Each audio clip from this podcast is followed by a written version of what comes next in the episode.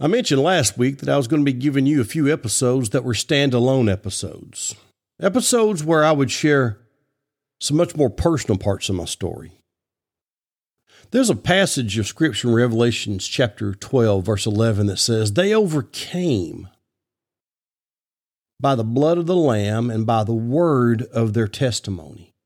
And they did not love their lives so much that they were afraid to die.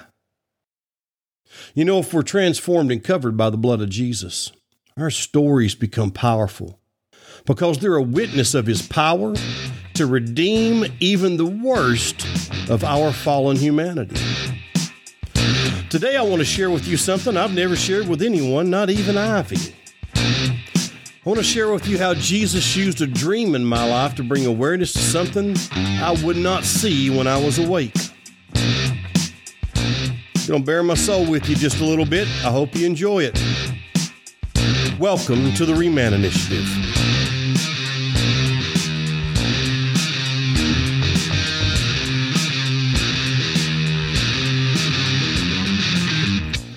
Hey guys, thanks for taking a few minutes to, to uh, listen to the show today. I'm glad you're here. I want to read a couple of passages of scripture to you before we get started into this. Uh, we'll start with Psalm 127 1. It says, If the Lord does not build a house, then those who build it work in vain. If the Lord doesn't guard a city, then the watchman stands guard in vain. And then Ephesians 2 20 and 21 says this Because you have been built on the foundation of the apostles and prophets, with Christ Jesus himself as the cornerstone in him, the whole building being joined together grows into a holy temple in the Lord. Did you know that in the Bible there are 21 instances of God communicating with humans by way of dreams? 10 are recorded in the book of Genesis. There's one recorded in the book of Judges, one in the book of Kings, three in the book of Daniel, and there's six recorded in the book of Matthew. You may even remember hearing about some of these famous dreams in the biblical writing, stories like Joseph's dream that his brothers and family would bow before him, or how other famous uh, the other famous Joseph, the man that God chose to be the father of Jesus and the husband of Mary, had angels visit him in four different times in dreams. Once to tell him not to divorce Mary, once to tell him to flee to Egypt, wants to tell him it was okay to go back to Nazareth, and wants to tell him to steer clear of Judea and instead go into the regions of Galilee. Even the Apostle Peter in Acts chapter 2, verse 17, quotes from the prophet Joel that in the last days your, your young men will see visions and your old men will dream dreams. I guess I probably qualify as an old man by now. If God is the same yesterday, today, and forever, then it should go without saying that He can still use this method to communicate to His people. This past weekend, Ivy and I were discussing dreams. Now, my girl, she has vivid dreams and remembers them well when she wakes. She often says that when she gets ready for bed, she wonders what the movie for the evening will be. To her, the dreams are so vivid that they're like a movie. I'm sure I dream, but usually I have very little recall of what I dreamt the night before. During our conversation, she, she mentioned a recurring dream that she was having, and something she said triggered me. Man, the Holy Spirit's voice just popped right up. He brought to my attention the only dream I can vividly remember from all of my nights of sleep. I can remember the dream because I had some iteration of this particular dream many times over and over the course of, of a couple of years, it seemed. In the film Divergent, the female lead, Tris, gets placed into a dreamlike state that's a part of her training to become dauntless. In this dream state, you must face your deepest and most prevalent fears. Normal people don't recognize they're in a dream state. Fear grips them, and they must fight to free themselves from those fears. But she is not normal. She has the ability to quickly overcome her fears in this dreamlike state because she first tells herself, This isn't real. And because it isn't real, the fear poses no real danger and the laws of physics don't apply. In my recurring dream, I can remember being in a similar state of mind, understanding that I had been in this place many times before, that I was in a dream state, and yet feeling all the fear and the anxiety that this place invoked for me. Unlike Tris's experience, I knew there was something very real about this place that I was in. In my dream, I'm in a great house. It's a house that I've inherited or somehow come to own. There are places in this house that are beautiful and comforting. When looking on the house from the outside, the house looks great. I mean, it looks well constructed and well designed. Everything about the exterior of the house seems to be in perfect order. When I begin walking through the house, I come into rooms that I was not aware existed secret rooms and secret places. In some of these rooms, there were old things that were perhaps perhaps they were left by a previous owner or maybe some past family members of mine who may have lived in the house before me. These rooms were cluttered and disorganized. Some of the items in these rooms were broken and appeared to be good for nothing. Just garbage hoarded and shoved into the corners of the room. Other items seemed to hold some value, but they were in disrepair. And there were other items that seemed mysterious, and yet somehow inside of me I knew that these were of great value, but for the moment, that value was hidden to me. As I continued to walk through these secret rooms, I found some other rooms that were in horrible shape. The floors were filled with gaping holes and rottenness. If I were to step in the wrong place, I would surely fall through into other lower and darker rooms, it seemed.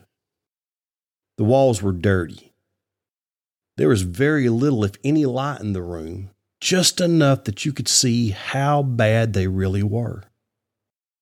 Fear would grip me once I entered into these rooms. I can remember thinking, oh my God, my house has major damage that I wasn't aware of, and the cost of the repairs is going to be way more than I can possibly afford. I can't even sell this place once this damage is found out. I'm stuck with a house that is in such bad shape, and I had no idea this that any of this was here. I would often end up in the basement of the house near the foundation, and that while thankfully the foundation was intact, the timbers that lay upon the foundation were rotting and eaten away by termites or maybe something else. Again, dread would grip my thoughts. That sort of dread that says, Holy crap, what am I going to do? I can't hide this forever. I can't ignore this or the whole house is going to collapse. And when it does, all is lost, even the parts that are beautiful. What am I going to do? Then I'd wake up, still having that sense of dread, but but knowing somehow, whew, man, thank God that was just a dream. There were days that I wondered why I had such a dream over and over again. But I'd written it off as a personal distaste for home improvement projects and the DIY channel stuff that my wife loves to make me watch with her. When Ivy and I were talking, I realized that I hadn't had that dream in years. It was so common to me and it filled my sleeping hours for so many years of my life, and now I had gone quite some time without it. A certain gratitude filled me, but I wasn't sure why I was so grateful until the Holy Spirit took the opportunity in that moment to speak up again. What he said still stirs me deeply, even as I take time to share it with you here. He said, Joe, you're the house. I couldn't help but think about the story of uh, David when the prophet uh, Nathan came and told him he was the man. If you don't know that story, you should go read the story of David and Bathsheba and Nathan's interaction with David afterwards. For many years, the exterior of my life may have looked like it was well built. But once you got past the facades that were in place and you got past the rooms that were the, no, the normal living quarters were, what you found was rooms filled with items that needed removal. items that needed restoration, and some items that needed a deeper understanding to fully realize the value they held, and understanding that only the one who built those items would be able to explain. The rooms that were in complete disrepair and looked beyond help were parts of my soul that I ignored and places in my heart that I kept closed off because I didn't want to look at the damage, and I dang sure didn't want anybody else to see it. The rotting timbers that were laying on the foundation were my own works that I'd tried to build upon the foundation of my life, which thankfully was Jesus, my rock and foundation. Look, it's a great mystery and not one understood by those who are not in Christ. But the foundation was laid by another hand and not my own. It was laid in place by the Father before I even knew one of my days. I had nothing to do with how the foundation was put in place. What was built upon it was failing at its very core. The life I had been building was my own doing. I had not surrendered my life, this house, to the Lord completely, and because of this, the building was rotting away from the inside out. The exterior may have looked righteous or well constructed, but that was not the case at all. The reason the Holy Spirit said that I was no longer having the dream was because His work in me had finally given me the ability to surrender the building of this house to Jesus. And for years, Holy Spirit has been helping me clear the cluttered rooms. He has been restoring the things of value to their proper glory and place. And He's begun to reveal the mysteries and the value behind those items that were before misunderstood or improperly valued. He had begun a complete restoration of the structure of the house. The foundation timbers were replaced. The structural integrity of the floors and the walls were repaired, better than I could have ever imagined. The dread I had before was well founded. The damage was great, and I had no resources within myself to make such massive repairs. The house was falling in on itself because the Lord had not built it. Sure, there were some religious materials in the construction that I had attempted, but those materials were a cheap, inferior imitation of what Jesus offers. Once I accepted the Lord's offer to build this house, to restore this house that is my life, I found that the unimaginable cost that I knew would I have no way of paying for was already paid for that all that was required of me was to trust the master builder in his desire to see this house stand as a tangible witness of his greatness and his power.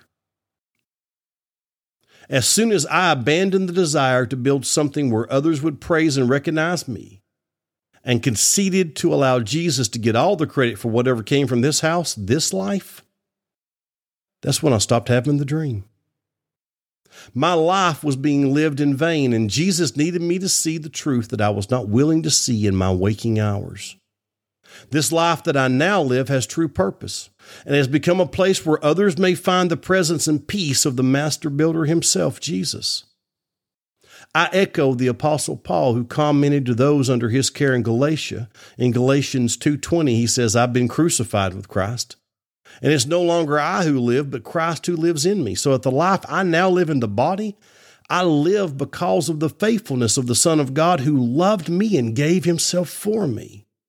By the love and the grace of God, this house, this life stands and will continue to stand for generations to come. Dare I even say for eternity, as a visible proof that Jesus is the Son of God and that he is the chosen and anointed King of the cosmos and that his love for mankind is genuine and marvelous, that he stands ready to start the renovation of men's lives and hearts today, and those who are willing simply need give him the keys to the place. Here's praying that some of you listening today will become aware of the internal damage of your life. Your house, and you will find hope for the complete renovation of your life in Christ. That Holy Spirit would use my personal witness to the truth of the claims of Christ to stir you to hand over the keys of your place to Him and allow Him to restore you to what you were originally meant to be. It's worth reading again. Psalm 127 1 If the Lord does not build a house, then those who build it work in vain. If the Lord does not guard a city, then the watchman stands guard in vain. Brother, all the labor, all the building you can do, man, if Jesus is not doing this, it's not going to stand. Don't be afraid to step in on those dark corners of that house. And don't be afraid to give him the keys to the place. I promise you, you will not regret it. Until next week, may the Lord bless and protect you. May the Lord smile on you and be gracious to you. May the Lord show you his favor and give you his peace. You've been listening to the Reman Initiative. For more information, you can check us out on the web at www.experiencereman.com. There's a contact page there. If you like what we're doing or if you've got a comment, feel free to send us something. We enjoy reading those. Hey, if you like what we're doing here and you don't mind taking the time, leave us a five star review on whatever platform you happen to be listening to this show on. It really helps us promote the show. Until next week, God bless, guys.